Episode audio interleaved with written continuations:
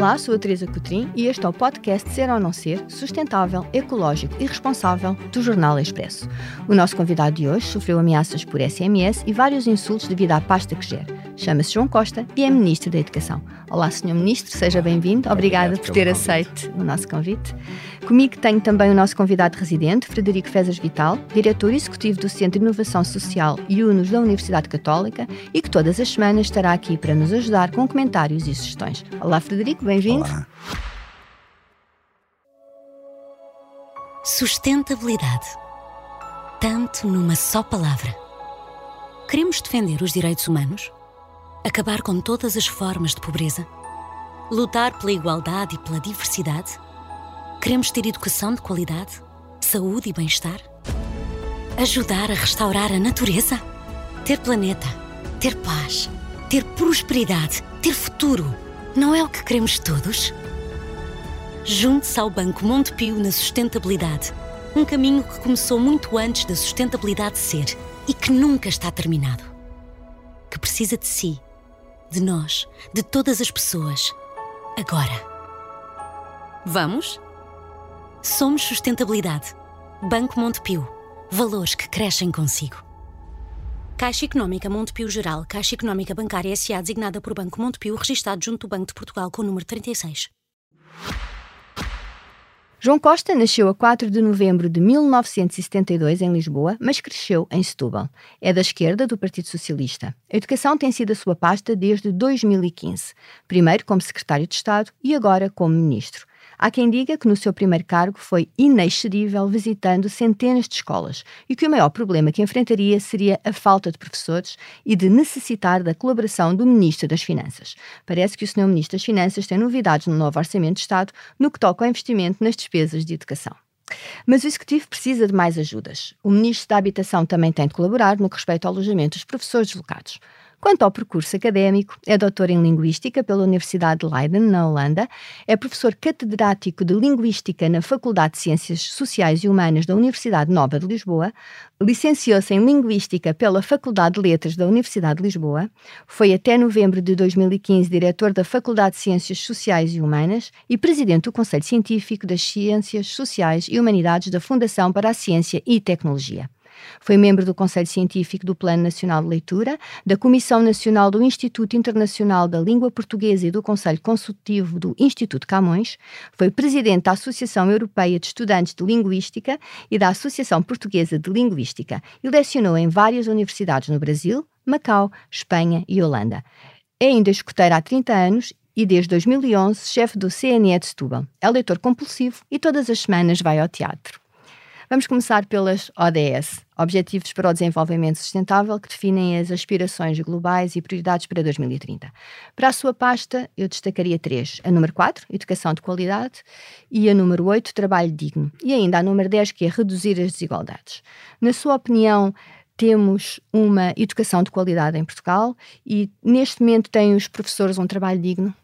Bom, de novo, muito obrigado pelo convite. Eu acho que nós temos uma, uma história recente do nosso sistema educativo que nos permite dizer uh, que temos estado sempre num bom caminho, numa trajetória ascendente de, de, de uma educação de qualidade e, e nós temos sempre de nos lembrar onde estávamos uh, na nossa transição para a democracia. A, a mais pesada herança que temos do, do Estado Novo e, e do, do regime que, que antecedeu A, a, a transição para a democracia foi uh, uma população com baixíssimas qualificações. Nós, em setenta e quatro, tínhamos vinte e seis por cento de analfabetos. A taxa de frequência do ensino superior era residual. Tínhamos uh, cerca de cinco por cento de jovens a frequentar o ensino secundário. E nem é preciso recuar tanto, uh, basta recuarmos cerca de trinta anos, nos anos noventa, ainda tínhamos mais de cinquenta por cento de abandono escolar precoce. Isto faz com que, uh, por exemplo, tenhamos uma população ativa com muito baixas qualificações quando nos comparamos com, com os países com que estamos nos comparar, digamos assim. Ora, aquilo que nós vemos é que em todos os indicadores, uh, Portugal tem uma trajetória uh, notável e rápida, seja, seja na redução do abandono escolar precoce. Uh, estamos neste momento abaixo dos dez por cento, que é a meta, a meta com que nos tínhamos comprometido e a meta europeia, e, e somos identificados na União Europeia como o país que mais reduziu o abandono escolar precoce em menos tempo. temos taxas de sucesso uh, e de escolarização, de escolarização por um lado e de sucesso uh, que, são, que são notáveis também. Uh, temos uh, também gradualmente vindo a reduzir as desigualdades entre os alunos mais vulneráveis uh, por via do seu contexto socioeconómico e os uh, que têm uh, maiores facilidades. Portanto, é uma, é uma caminhada lenta, mas o hiato entre os dois tem-se vindo a diminuir uh, aos poucos. Quando participamos em estudos internacionais, somos uh, vistos como uh, um dos países que tem uma trajetória mais consistente, ou seja, uma subida uh, que até se caracteriza por momentos mais altos, estagnação, momento mais alto, estagnação, mas muito consistente. No último relatório PISA-O C D E destaca Portugal como o único país que tem esse tipo, tem esse tipo de trajetória. Uh, temos agora, pela primeira vez, a taxa mais alta de jovens a frequentar o ensino superior e, portanto, tudo isto são sinais de um, de um sistema educativo que tem, que tem qualidade. Isto não nos deve fazer fechar os olhos às, às, uh, aos problemas que temos. A questão das desigualdades é sempre uh, o problema principal nos sistemas educativos e também uh, aqui em Portugal. Uh, uh, portanto, temos sempre de estar a monitorizar aquilo que corre melhor, aquilo que corre pior, saber que, por exemplo, uma... diria quase uma, uma novidade que temos nas nossas escolas, é já não haver quase praticamente escola nenhuma no país onde não se fala em várias línguas maternas. Uh, Portugal foi durante anos um país de imigrantes, agora é um país de imigrantes, e isto coloca novos desafios uh, à escola, até em termos de exclusão, de potencial de exclusão de alguns, de alguns, de alguns alunos. Uh, e, portanto... Uh, uh, Há questões a resolver, nunca podemos baixar os braços, nunca nos podemos contentar com o que temos. Em relação à questão do, do, do trabalho digno, nós temos, nós temos, obviamente, como em todas as classes profissionais, há descontentamento, o descontentamento tem, tem sido notável uh, nos últimos tempos, muito também por uma série de questões acumuladas uh, de muitos anos. Houve aqui uma espécie de efeito de panela de pressão uh, que, que, que rebentou. Uh, mas uh, aquilo que, nos, que tem sido o nosso objetivo uh, tem sido, e em particular desde, desde dois mil e quinze, com um passo importante a dois mil e dezoito, foi depois de um período de enorme uh, crise que o país atravessou, termos uma política de devolução de rendimentos, uma... termos conseguido finalmente descongelar as carreiras que tiveram muitos anos uh, congeladas uh, e mais recentemente, uh, sobretudo neste último ano, termos estado a resolver problemas muito antigos que afetam de facto a dignidade do exercício da profissão docente, seja a redução da precariedade na, na profissão, Uh, seja uh, uh, a fixação de professores em escolas concretas e a redução das distâncias em que vão estar a trabalhar, seja a resolução de alguns subgrupos específicos, professores de educação tecnológica, professores de artes, que estavam fora do acesso uh, à carreira docente, os, os, os professores que estão nas escolas portuguesas uh, no estrangeiro. Uh, Também uh, uh, aprovámos para toda a administração pública, mas começa pelos professores, um instrumento de aceleração nas carreiras para compensar um pouco, uh, não conseguindo devolver tudo o que foi perdido no tempo, no tempo do congelamento, mas compensar um pouco o que tem, uh, o que tem acontecido. Depois há outras medidas em que, em que estamos a trabalhar. Mas, por exemplo, esses professores, perdão, Sim. esses professores ficaram com os ordenados congelados, na reforma vão ser penalizados. Bom, uh, isso é algo que aconteceu uh, a todos nós, todos nós, estou aqui a incluir toda a administração pública, ou seja, nós tivemos Uh, nós tivemos o, o período do congelamento, uh, não houve progressões durante esse período, conseguimos pôr o, o Sr. Primeiro-Ministro costuma usar esta ima- imagem, pôr o relógio a contar novamente, mas uh, dando cada passo com a garantia de que tem sustentabilidade financeira, ou seja... Quanto dinheiro é que precisaria?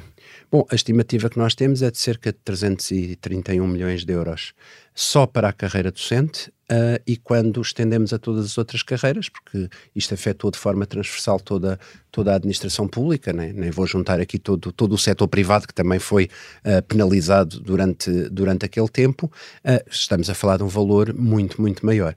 E, portanto, o nosso compromisso, e aliás, tudo o que temos a fazer, é, é, é, tudo o que temos ainda a fazer é o cumprimento do programa do Governo, portanto nunca nos comprometemos com aquilo que sabíamos que não seria, uh, que não seria sustentável, uh, e o nosso compromisso foi uh, fazer o descongelamento, resolver estes problemas que, que, vão, que, que têm muito a ver com a atratividade da carreira para, uh, para os mais jovens, uh, reposicionar as pessoas em função também da sua, da sua vinculação. Nós, o ano passado, vinculámos de uma vez mais de oito mil professores, uh, o que é, o que é um número de que não há memória uh, uh, em mais de uma década, uh, e, e, portanto, este é um caminho que se tem vindo, que se tem vindo a trilhar. Mas falava aí nos jovens, nós Sim. temos a geração mais preparada de sempre, uhum. não é?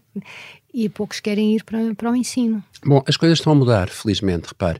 O que aconteceu, e eu trabalhei, uh, para além de linguista, trabalhei na formação de professores também na minha faculdade.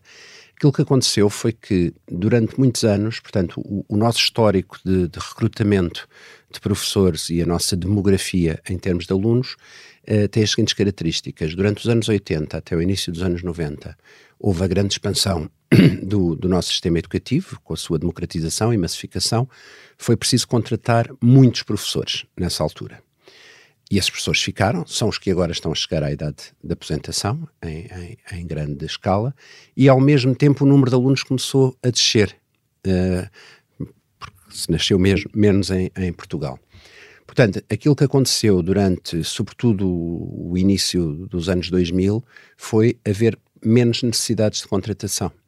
Nós todos nos lembramos da forma como isto era anunciado todos os verões pelo, pelos jornais, que é não sei quantos mil professores sem colocação, não sei quantos mil professores uh, desempregados, uh, e houve aí uma retração natural dos alunos, das famílias, dizendo, bem, isto é um, não vale a pena estudar para ser professor porque não vou ter, não vou ter emprego. Uh, eu, no momento em que tomo posse, a primeira entrevista que dou foi aqui ao Expresso, e pus na agenda, como está aliás na agenda do nosso programa de governo, a questão da falta de professores, uh, dizendo este é um problema estrutural que temos e nós precisamos de professores. E a partir daí, não é a partir da entrevista, mas a partir do momento em que isto está uh, claramente colocado desta, desta forma, uh, a partir desse momento começa a haver procura crescente dos cursos de formação de professores. Nas licenciaturas em Educação Básica, nestes dois anos, temos mais quarenta e cinco por cento de, de alunos inscritos. Nos mestrados em Ensino, que são os que formam professores de terceiro ciclo e, e secundário, que são onde temos mais falta, uh, também já há um crescimento, ainda não suficiente para haver reposição, mas uh, aquela ideia do ninguém quer ser professor não tem, não, não, não encontra grande respaldo nesta procura que está, uh, que está a crescer uh, novamente. senhor Ministro, olá. É a minha primeira pergunta. Eu vou mudar um bocadinho o azimute, vou voltar um bocadinho ao tema da sustentabilidade e porque é que a educação é fundamental para a sustentabilidade, uh, e a razão pela qual nós acreditamos, e daí o convite que lançamos para estar aqui, que a educação é extremamente importante, é porque está na raiz de todos os problemas sociais e ambientais que nós temos. E, e como está na raiz de problemas sociais e complexos, ambientais e complexos, tem que ter também um modelo educativo que o governo implementa, tem que ter também alguma flexibilidade e agilidade.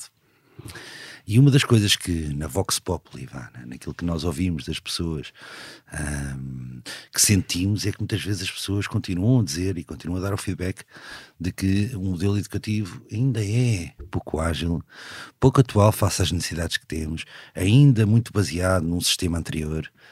Uh, isto é verdade, não é verdade? Qual é a sua opinião sobre isto? Como é que o governo encara isto? Qual é a visão desta agilidade que o modelo educativo precisa ter? Bom, nós uh, iniciámos em dois mil e dezassete uma, uma transformação curricular uh, que dá exatamente resposta a isto. Portanto, eu vou primeiro falar de documentos e normativos e orientações e depois vou falar de práticas. Uh, que é o mais interessante, podemos ter a, a melhor ou a pior legislação do mundo, que se não tivermos depois práticas uh, coincidentes, não, não, não, não estamos a falar de nada em concreto. Portanto, nós uh, em, em dois mil e dezasseis uh, quisemos lançar um debate, um debate que teve muita participação pública, uh, que respondesse a uma questão que é formulada assim, quase parece estranha, que é, afinal nós queremos que os alunos estejam doze anos na escola, para quê? Nós tínhamos acabado de alargar a escolaridade obrigatória do nono para o décimo segundo ano, tinha sido revogado o Currículo Nacional do Ensino Básico e nós não tínhamos um documento de referência sobre o que é que se espera de um aluno que termina o décimo segundo ano, seja por que via for, seja do ensino profissional, do ensino científico-humanístico, do ensino artístico especializado. E, na altura, eu constituí um, um grupo de trabalho, foi coordenado pelo professor Guilherme Oliveira Martins, uh, e disse-lhe, dei-lhes apenas uh, dois motes, para, também para, para, para a auscultação que o grupo fez, que foi muito alargada. Nós só das escolas tivemos cerca de oitocentos parceiros dos conselhos pedagógicos de, de, das escolas. Uh, e, e o mote que eu dei foi: identifiquem as características que um aluno deve ter para continuar a ser alguém que quer aprender, quer e consegue aprender ao longo da vida. Um, e, e, disse, e não esqueçam que eles podem vir de cada uma das, das, das três vias. E aquilo a que chegamos, que é a base neste momento do nosso currículo nacional, é um documento que se chama Perfil dos Alunos à Saída da Escolaridade Obrigatória, que elenca os princípios, valores e as áreas fundamentais de competência a desenvolver ao longo dos doze anos de escolaridade. E quando nós uh, lemos esse documento, nós não encontramos lá a geografia, a física, a química, a história, nós encontramos uh, competências que são transversais.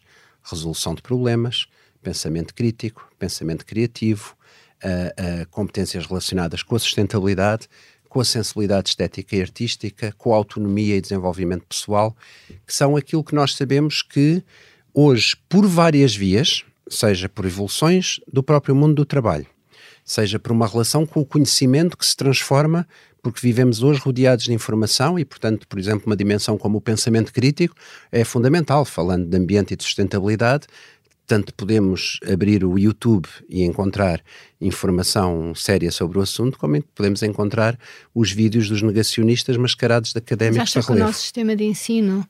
Uh, Deixe-me deixe só passar, passar do, dos documentos às práticas. Depois fizemos um trabalho muito difícil, que foi disciplina a disciplina, encontrarmos uh, aquilo que chamamos as aprendizagens essenciais, ou seja, os conteúdos uh, fundamentais que têm de ser desenvolvidos para libertar espaço para o trabalho interdisciplinar, uh, para fazer uma relação entre o que se passa em cada disciplina e estas competências, e estas competências uh, core que, que identificámos. Isto a par de duas outras peças legislativas, isto só funciona com as outras duas, uma sobre educação inclusiva e outra que é a nossa Estratégia Nacional de Educação para a Cidadania, tendo voltado a colocar a área de cidadania como uma área obrigatória do, do, do nosso currículo.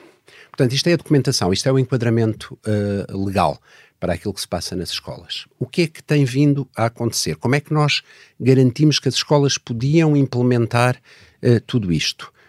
Um passo fundamental foi dar mais autonomia às escolas, mais liberdade para o desenvolvimento do currículo, mais liberdade para a própria criação uh, de currículo. As escolas públicas, uh, e eram só as públicas, por uma razão que sempre me ultrapassou, às escolas privadas era reconhecida a autonomia curricular, às escolas públicas essa autonomia ou não existia ou tinha de ser contratualizada com, com, com o Ministério. Portanto, era assim uma, uma certa desconfiança que existia em relação à escola pública. E nós dissemos, não, nós confiamos na capacidade das escolas, vamos dar-lhes essa, essa autonomia e associar a isto um instrumento a que chamamos flexibilidade curricular. E a, e a, e a palavra flexibilidade foi também utilizada pelo, pelo Frederico.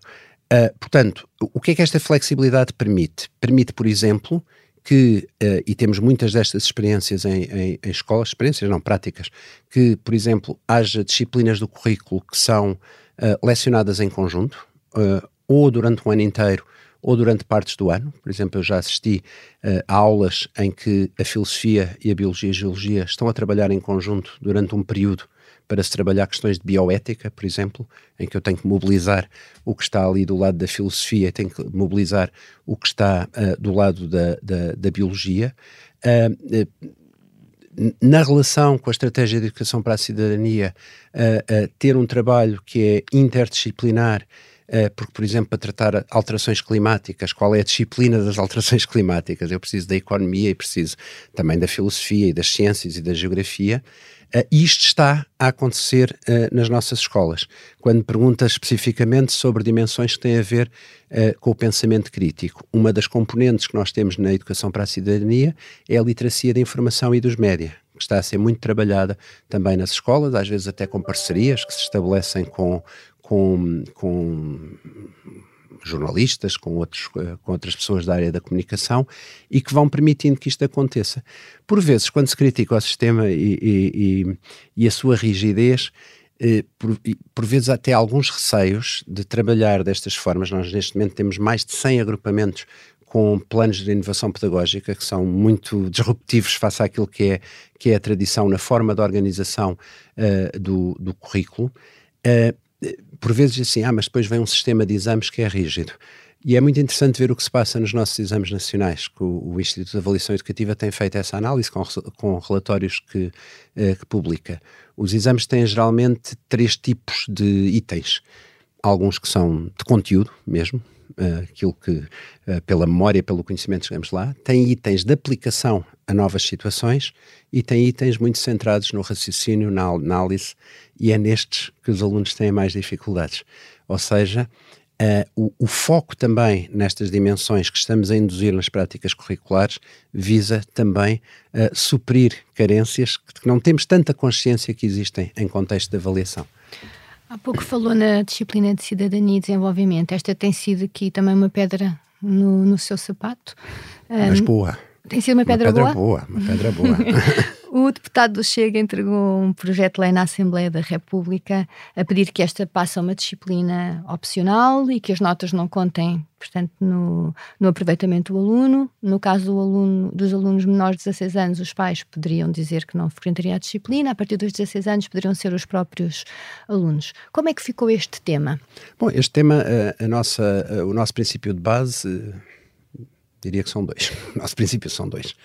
Um é que nós temos que ser coerentes. Nós não podemos ter uma lei de bases do sistema educativo que diz que a escola serve também para formar competências cidadãs, desenvolver competências cidadãs, e depois dizer, ah, mas cidadania, uh, a mensagem, a cidadania é facultativa, é uma mensagem poderosíssima, não é? Diz, uh, tu és, tens que ser muito bom à química, à física, cidadania já é uma, já é uma opção. Não é? Uh, e portanto há aqui um compromisso, um, um compromisso com uma visão da finalidade, das finalidades do sistema educativo que passam Uh, exatamente por também desenvolver este tipo de competências e formar e capacitar os jovens para uh, poderem, para temas que são, uh, alguns deles são os temas centrais. Nós falamos muito das questões do clima, das questões uh, dos radicalismos, dos populismos, do racismo, são temas centrais para, para a nossa, uh, em alguns domínios até,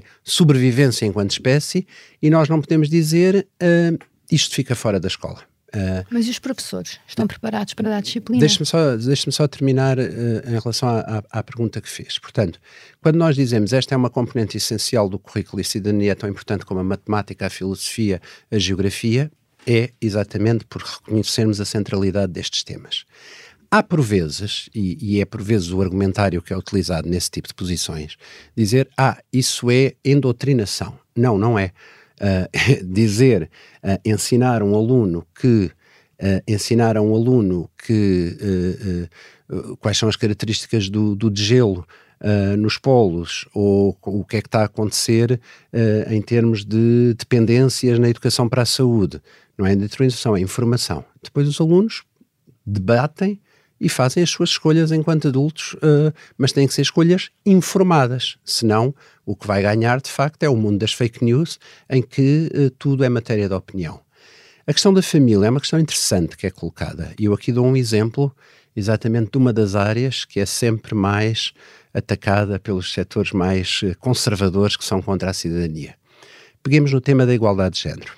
Uh, nós sabemos, por exemplo, os números de violência doméstica ainda são bastante assustadores em Portugal. Uh, todos os anos temos mulheres, sobretudo mulheres, uh, que são assassinadas pelos seus companheiros. Uh, e nós sabemos que, tipicamente, isto é, são os dados que a evidência mostra, os agressores já, já, já cresceram em contextos de agressão. Ou seja, banalizaram a violência doméstica e assumiram-na como normal. Onde, qual é a única instituição que pode quebrar estes ciclos de violência? É a escola. Uh, uh, é a escola e uh, a formação que se dá. Agora, se queremos um mundo em que a violência doméstica é matéria de opinião e cada um decide por si, ou se queremos um mundo em que educamos para a igualdade, para a paz, eu sei de que lado, de que lado é que me posiciono. São matérias sensíveis, não é? E, e calculo que para um governo também não seja fácil, porque tem ao mesmo tempo a responsabilidade de determinar um rumo, uhum. mas também de ouvir as partes interessadas, não é? Claro. E, aliás, quando falamos em sustentabilidade, falamos necessariamente de mudança sistémica, portanto, da necessidade de ouvir esses parceiros. O caso das famílias, de facto, é um caso sensível, porque podem ser vistas como um problema ou como uma, ou como uma solução. Um, É um, é um ponto, são, são dois pontos de vista diferentes. Está a dizer isto, uh, eu, uh, eu também tenho família, também, sei, sou, também sou pai de filhos, e uh, eu não quero que os meus filhos uh, sejam apenas expostos às minhas visões do mundo. Eu quero dar-lhes a autonomia de fazerem as suas escolhas e, e decidirem, senão eu não estou a ser pai. Estou a ser um castrador da liberdade, uh, da liberdade dos meus filhos. Mas isso Portanto, é a sua visão de ser pai, não é? Pode ser a minha visão de ser pai, mas é também uma visão uh, que é coerente, se calhar, com a nossa Constituição, em termos das liberdades e dos direitos de todos os cidadãos, porque as crianças também são cidadãos. Uh, uh, os nossos filhos não são nossa propriedade. Uh, uh, houve aí um debate que era: os filhos não são do Estado, são das famílias. Não, não são do Estado nem das famílias. Os, os, eles são cidadãos plenos e têm os seus direitos, e nem o Estado nem a família se pode arrogar o direito de os privar de informação e conhecimento. É, é, é só isso que está em causa. Depois, o que cada um de nós faz com a informação que é, que é ministrada é outra conversa. Uh, depois, felizmente, temos opiniões diferentes, felizmente temos mundivisões diferentes. Não podemos é ser privados, à partida, de ter acesso a essa informação. Quando falamos do ouvir, porque os temas, os temas da sustentabilidade, estou inteiramente de acordo, passam exatamente por ouvir, uh, não só as várias peças legislativas, como a, a própria Estratégia Nacional de Educação para a Cidadania foi feita com uma consulta pública alargada, com o envolvimento de vários agentes, mas há um trabalho que já começa até antes de, de, de eu estar em funções governativas, no, no governo anterior, de criação de referenciais de educação para a cidadania, e já temos vários publicados, uh, educação para o consumo, educação uh, de educação ambiental, educação para o desenvolvimento e uma série de educação para a saúde. Todos esses referenciais têm as seguintes características: não são construídos pela Direção-Geral de Educação sozinhos, são construídos em parceria com organizações, instituições públicas e privadas e organizações não governamentais que trabalham nos setores, e todos eles são sujeitos à consulta pública antes de serem homologados por mim. Mas eu volto, eu volto aqui à minha questão. Uhum. Uh, obrigado pelo esclarecimento, que isso é uhum. importante nós sabermos, mas de facto, uh, voltando à questão da colaboração e de, de ouvir todas as partes.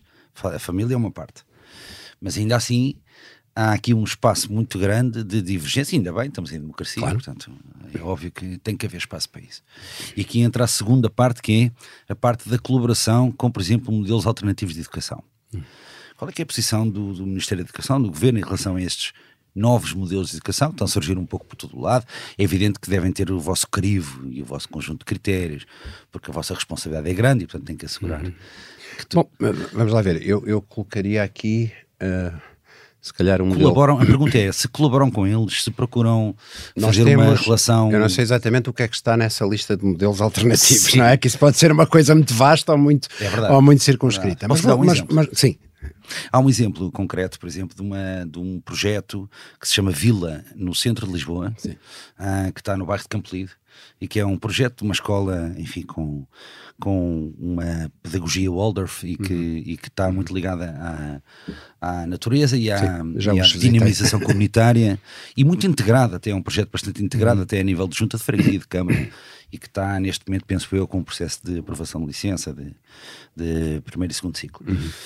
Isto é um bom exemplo, parece Sim, que está a funcionar. E, e vamos lá ver, nós temos tido, quando nós lançamos a, às escolas uh, a oportunidade, o desafio de terem muito mais autonomia e liberdade, aqui estou a pensar nas escolas públicas, nós fizemos um trabalho uh, de construção uh, coletiva, uh, não só desta legislação, mas também de um ano piloto que foi muito rico, e, e continuamos a ter seminários regionais, encontros nacionais. Ainda, ainda esta semana tivemos um muito centrado na, na reconfiguração do espaço educativo, na relação entre educação e tecnologia de uma forma mais, mais integrada. Tivemos mais de mil participantes, professores, e muitas, muitas demonstrações daquilo que está a acontecer uh, na, na, nas escolas. É daquelas coisas que às vezes a, a imprensa não, não divulga com o destaque que devia ter, mas ali sim vemos também o que acontece nas nossas, nas nossas escolas. Uh, portanto, aquilo, uh, uh, aquilo que, que tivemos neste processo foi também a participação de uh, escolas públicas e escolas privadas, o diálogo com outras metodologias e, portanto, eles existem e nós dialogamos e certificamos. Alguns. Tem um papel proativo nessa conversa? Tem um papel, ou... Sim, sim, sim, nós, nós temos um diálogo constante.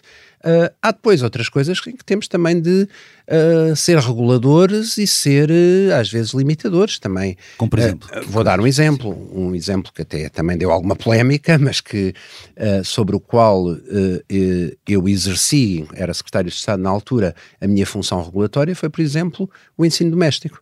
Uh, ao abrigo do ensino doméstico, nós tínhamos casos inaceitáveis de não escolarização de alunos que só se descobria quando eles no final do ciclo iam fazer as provas de equivalência à frequência e se descobria que não tinham aprendido nada. Também há boas experiências uh, de ensino doméstico, mas nós tivemos de trazer aqui alguma regulação. Tivemos um caso já antigo, uh, que aquilo era quase uma seita, uh, em que os miúdos ao abrigo do ensino doméstico Uh, estavam lá, e sim a serem doutrinados numa coisa absolutamente esotérica e estranha, uh, que até associado a alguns casos mais graves de negligência, e aí é preciso haver regulação, ou seja, a regulação é exatamente para nós podermos separar o trigo do joio entre o que são esses tais modelos alternativos uh, uh, e o que são práticas que não, que não devem ser aceitas numa, num, numa democracia. Pegando aqui nos alunos carenciados, estamos num, num podcast de sustentabilidade. Isto é um desafio, é um grande desafio. Uhum. Uh, como é que está, o que, como é que está uh, a correr na sua legislatura esta, uhum. esta Bom, questão? Nós temos tido, temos tido sempre uh, um, um foco muito grande exatamente nas desigualdades e na, na, na política educativa ser utilizada como combate eh, às desigualdades. Aliás, inscrevemos, por exemplo, na relação e no reporte que fazemos dos, do, dos nossos contributos para os diferentes objetivos de desenvolvimento sustentável, que a educação acaba por estar um bocadinho, um bocadinho em todos, mas no, no, no O D S sobre a erradicação da pobreza, nós eh, eh, inscrevemos, por exemplo, o programa TAPE, que é um programa já antigo, dos Territórios Educativos de Intervenção Prioritária, como um dos grandes contributos para eh, o combate Uh, o combate à Mas pobreza. Mas o senhor Ministro sabe números? Como... Sei, sei. Portanto, nós temos, nós temos uh, neste momento um indicador que nós temos para uh, uh, a condição socioeconómica dos alunos. Geralmente trabalhamos com dois indicadores. Um uh, é o acesso aos escalões da ação social escolar e outro que está muito relacionado são as qualificações académicas uh, dos pais. Uh, e, e vemos sempre aqui preditores com as taxas de sucesso, com as taxas de abandono. Felizmente abandono temos cada vez menos, mas nas taxas de sucesso e insucesso e nos resultados de provas vemos sempre estas correlações uh, a acontecerem. Para lhe dar uma ideia, nós uh, num universo de cerca de um milhão e trezentos mil alunos temos quatrocentos e cinquenta mil que são beneficiários da ação social escolar. Uh, isto na escola pública. Portanto, é um, é um número significativo. Uh, como, eu, como eu dizia, a notícia, uh, temos, temos mobilizado uh, recursos uh, exatamente para o apoio a estes alunos. Eu há pouco uh, referi ao regime jurídico da educação inclusiva. Nós, até uh, dois mil e dezoito, uh, e, e, e partimos para esta legislação de uma posição muito confortável e muito boa, também outra que faz Portugal ser olhado com muita admiração, uh, por exemplo, na, na Unesco, nas Nações Unidas.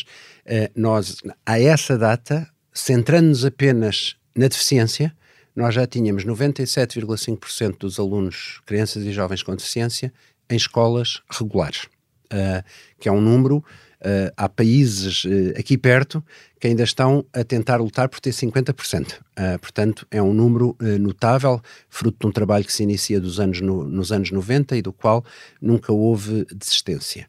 O que nós fazemos em dois mil e dezoito é dar um passo muito ambicioso, é uma legislação de implementação muito difícil, que é dar o passo da integração para a inclusão. Ou seja, uma coisa é estar na escola, outra coisa é estar incluído uh, na sala de aula, nas atividades, o máximo possível com os outros. Porquê é que isto é ambicioso?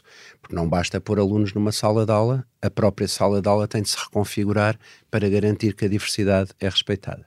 Outra, uma, uma dimensão fundamental desta legislação é o facto de termos alargado o conceito de inclusão. Portanto, não é já centrado apenas na, na, na deficiência, na doença, na incapacidade física ou cognitiva olha para todos os focos de exclusão e a pobreza é um dos principais uh, focos de exclusão, que tem, uh, a, traz agarrados, por vezes, uh, muitos outros problemas, sobretudo ao nível, por exemplo, de competências socioemocionais. Uh, muitos, muitas das, de, muitos dos casos de insucesso escolar que nós temos não têm a ver com qualquer dificuldade de aprendizagem, mas têm a ver com uma má relação com a escola, com uma criança que passa uma noite num contexto violento, não se pode esperar que esteja na escola com os mesmos níveis de atenção, uh, de empenho, uh, como está o seu colega que tomou o pequeno almoço e levou um beijinho à saída de casa. Uh, e, portanto, em várias medidas, como programas para a saúde mental, o reforço de psicólogos que temos vindo a fazer, na, nos agrupamentos TAPE, o reforço de técnicos uh, que são colocados nas escolas, a diferenciação pedagógica também para ter em conta estas uh, uh, diferentes uh, realidades. Uh, algum reforço que também fizemos ao longo de, deste ciclo político uh, na ação social escolar, com a criação de mais um escalão, com a garantia que as refeições são servidas, por exemplo, também durante, durante as pausas, uh, as pausas letivas, uh, com, com a gratuitidade de manuais. Portanto, tudo isto são contributos, uns mais estruturais, outros mais em termos de, de, aliás, uns mais infraestruturais e outros mais com programas educativos que são, uh, que são desenvolvidos, que são muito virados para a pobreza. Vou-lhe dar um exemplo de um, de um programa que parece não ter nada a ver com isto, mas na sua raiz e no seu desenho tem. O Plano Nacional das Artes, que lançámos há quatro anos.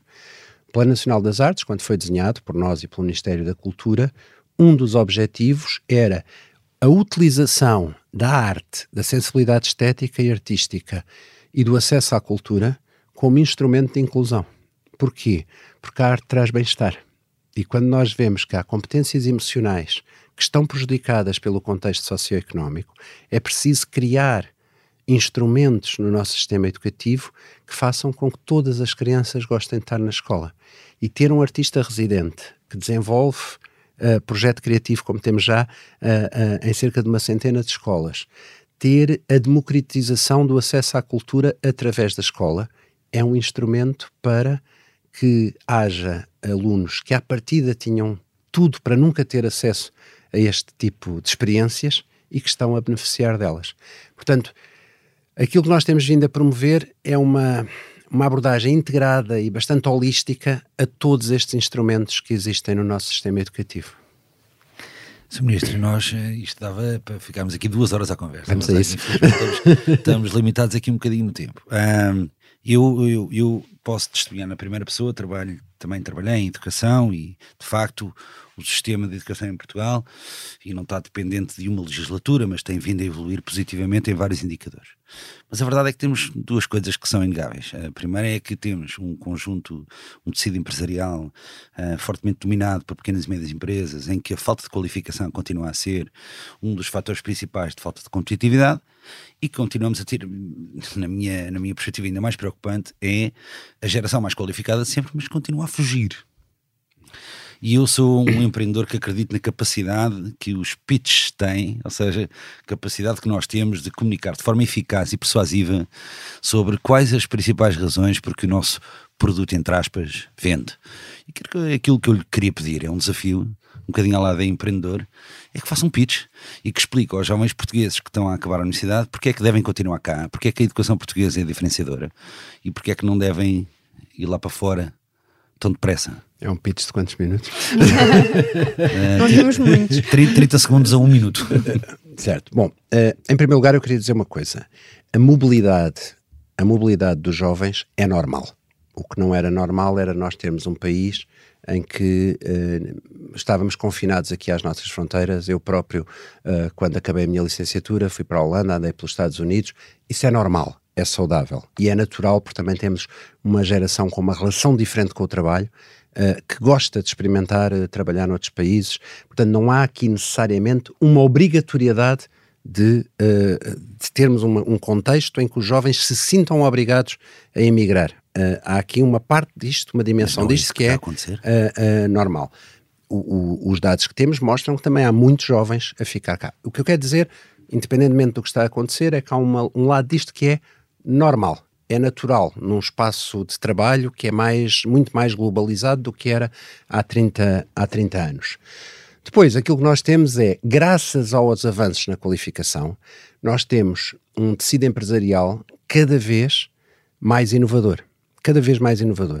Nós temos hoje empresas que têm tantos doutorados quanto alguns, o Primeiro-Ministro costuma dar este exemplo, quanto o Departamento de, ou a Faculdade de Direito tinha quando ele era, quando ele era estudante. Mas o nível e, portanto, de doutorados na gestão implica inovação?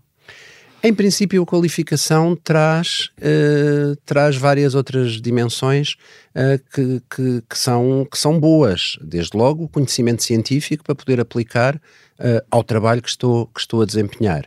E com a qualificação vem uma, uma abertura de mente uh, que nos torna muito mais capazes de absorver a novidade, experimentar coisas novas. Quer dizer, o, o, o empreendedorismo, nós já tivemos estas discussões, está um bocadinho na moda, mas não é muito, mais, não é muito diferente de, de qualquer uh, modelo de, de aprendizagem pela descoberta, não é? Que é ter... Uma, um problema, olhar para ele, saber analisá-lo, saber, saber trazer uma, uma possível solução e, uh, uh, uh, e depois avaliar se funcionou ou não. Isto é, uh, quando falávamos há pouco do perfil dos alunos e daquelas competências, é mesmo isto, não é? Quando falamos de trabalho experimental nos laboratórios das escolas, é isso. Portanto, quanto mais nós avançamos na qualificação, mais conseguimos que isso aconteça, e as evidências estão aí em, em, em, em Portugal. Temos também, uh, nós sabemos que o, o, o, as, condições, as condições gerais de vida têm vindo, têm vindo a melhorar, não é? Uh, uh, há dificuldades, há, por exemplo, neste momento um problema com a habitação, há uma série de outras dimensões, mas que também não são especificamente nossas. Quer dizer, uh, eu, eu trabalhei no estrangeiro e sei o preço da habitação, uh, que já era naquela altura, uh, uh, comparado com o que era cá, e portanto... Uh, Sim, mas os ordenados são um bocadinho diferentes. Os ordenados, os ordenados são diferentes, os custos de vida também são diferentes, portanto nós temos, também temos de trabalhar sempre com um indicador que é utilizado por várias organizações internacionais, que é a paridade de poder de compra, não é? Portanto temos que olhar para isto, não podemos fazer reducionismos uh, a olhar apenas para, para números números uh, absolutos, uh, e o que eu acho que, que, que é bom sabermos é que uh, a nossa economia está bastante vibrante neste momento e, portanto, o potencial é bom, ou seja, nós temos uma, uma expansão de, de, de, de, de indústria, uma expansão, uh, uh, temos as agendas mobilizadoras do P R R, que são uma das medidas mais interessantes do P R R para nós identificarmos nichos de especialidade uh, e, e consórcios entre empresas e universidades e o sistema, o sistema científico e tecnológico nacional, que abre aqui uma série de possibilidades para os jovens poderem ficar. E há uma mensagem que eu gosto sempre de deixar aos jovens. Agora é que são os meus trinta segundos. Agora é que é. Agora é que é. Em Portugal, na generalidade do mundo, mas em Portugal, vale a pena estudar. Às vezes há um discurso que diz ah, as qualificações não interessam porque eu posso fazer. Em Portugal há uh, prémio salarial, há menos desemprego e há mais liberdade e mais democracia quanto mais uh, se estuda. No último, agora já é fora dos meus trinta segundos, no último relatório da O C D E, Education at a Glance, uh, há um dado que é muito, muito interessante, que nós encontramos estas correlações lá todas, mais qualificação, mais emprego, mais remuneração, mas a que eu acho mais interessante é uma correlação positiva entre os níveis de qualificação e a permeabilidade a fake news e a teorias da conspiração. Quanto mais qualificadas as pessoas são, menos embarcam em teorias da conspiração. Teoria com capacidade de sentido crítico. Exatamente, sentido exatamente. E isso está na base da qualidade das nossas democracias. Bom, já estamos mesmo na hora. A nossa conversa com João Costa chegou ao fim. Obrigada mais uma vez Obrigado, pela eu. sua disponibilidade. Obrigado, senhor Ministro. Frederico, qual é o tema quente desta semana? Olha, hoje, a propósito aqui deste, desta questão que falámos dos modelos alternativos de educação, aqui na conversa com o nosso convidado, com o senhor Ministro da Educação, dei para mim a pensar que existe um fenómeno que é curioso e que em parte se prende com a tendência da mente humana de ir atrás da norma, do que é a norma, mas por outro lado também com o preconceito contra a mudança. É que quando se fala muitas vezes em alternativo, a tendência natural é de imaginar assim algo meio estranho, talvez até um pouco às vezes ilícito, certamente duvidoso. Uma coisa alternativa neste sentido origina algum torcer de nariz. O que estas pessoas esquecem, no entanto, é que todas as grandes soluções que hoje são a norma e que são as convenções, já foram em algum momento da história alternativas e, portanto, um bocadinho esquisitas, à laia de Coca-Cola, que primeiro se estranha e depois se entranha.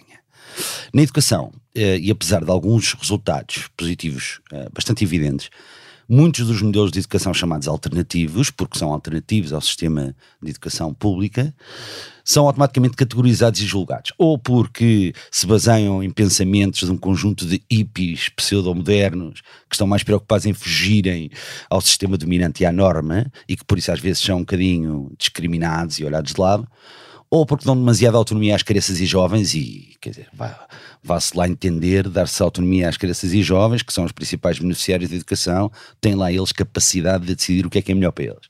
Ou ainda porque, às vezes, há aqueles modelos que vivem muito do contacto com a natureza e utilizam o contacto da natureza como fonte de aprendizagem e que são vistos também, muitas vezes, como uma espécie de evasão para, assim, para um mundo utópico no qual o confronto com a realidade é evitado por um abraçar de árvore. E, portanto, este, este tipo de julgamento é feito com frequência. A questão aqui é que, independentemente da avaliação que se possa fazer desses modelos, e essa avaliação deve ser feita, a verdade é que isto ah, revela uma desconfiança fundamental que persiste. E nós temos bons exemplos em Portugal de modelos alternativos de educação, ou pelo menos modelo, modelos que, independentemente de serem bons ou maus, têm funcionado para uma série de, de pessoas. Uns mais antigos, como a Escola da Ponte em Vila das Aves, desenhado por José Pacheco, que já vem da década de setenta, mas outros mais recentes, como a Brave Generation Academy do Tim Vieira, ou a Escola quarenta e dois, ou o Tum Coimbra de Pedro Santa Clara. E também um exemplo que eu tive a oportunidade de visitar há pouco tempo e que falei na conversa com o senhor Ministro, e que é o exemplo deste projeto Vila Escola Sustentável, que é um projeto da Maria Nolasco, e que é em Lisboa, em Campolide, no bairro da Bela a Flor, e que é muito interessante porque procura criar uma comunidade escolar, portanto, à volta da escola envolver as pessoas daquele bairro uh, de uma forma responsável, regenerativa e respeitando e aprendendo com a natureza. E ir lá vale a pena porque é muito inesperado. Seja qual for a opinião que se possa ter, uh, o que me preocupa realmente é a atitude de base em relação a qualquer nova alternativa que possa surgir. Uma parte importante de criar um mundo sustentável tem necessariamente de partir de uma atitude que seja aberta a novas soluções. E isto significa coisas tão simples como interesse em conhecer, capacidade de ouvir e a predisposição para aprender e integrar novas visões. Porque se queremos colaboração, se queremos cooperação, temas que os O D S, as Nações Unidas e tantas organizações falam hoje em dia, isto não vai acontecer sem essa capacidade. Resumindo, preocupa muito mais o preconceito e o apriorismo, a imposição forçada de uma verdade única, do que os sonhos bem intencionados de um conjunto de cidadãos automobilizados e empreendedores que escolhem com legitimidade alternativas mais ajustadas às suas visões e concepções do mundo, mesmo que errem, porque a verdade é que o mundo avança com a tentativa erro e o preconceito não é amigo de ninguém. Eventos.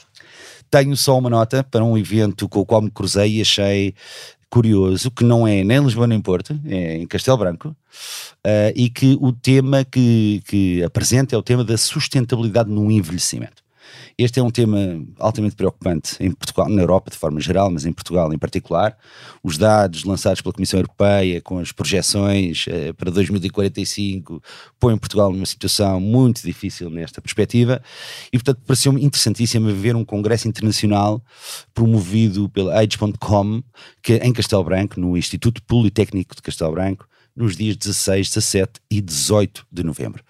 Eu, pelo menos, tenho curiosidade em saber o que é que eles vão abordar. Muito obrigada. Na próxima semana voltamos com um novo convidado, com mais histórias inspiradoras e a análise do Frederico Fezas Vital.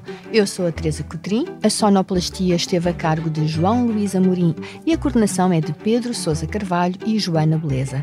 Pode ouvir-nos em qualquer plataforma de podcasts e também no site do Expresso. Até lá já sabe, ser ou não ser sustentável é uma decisão sua, porque não basta parecer, é preciso ser.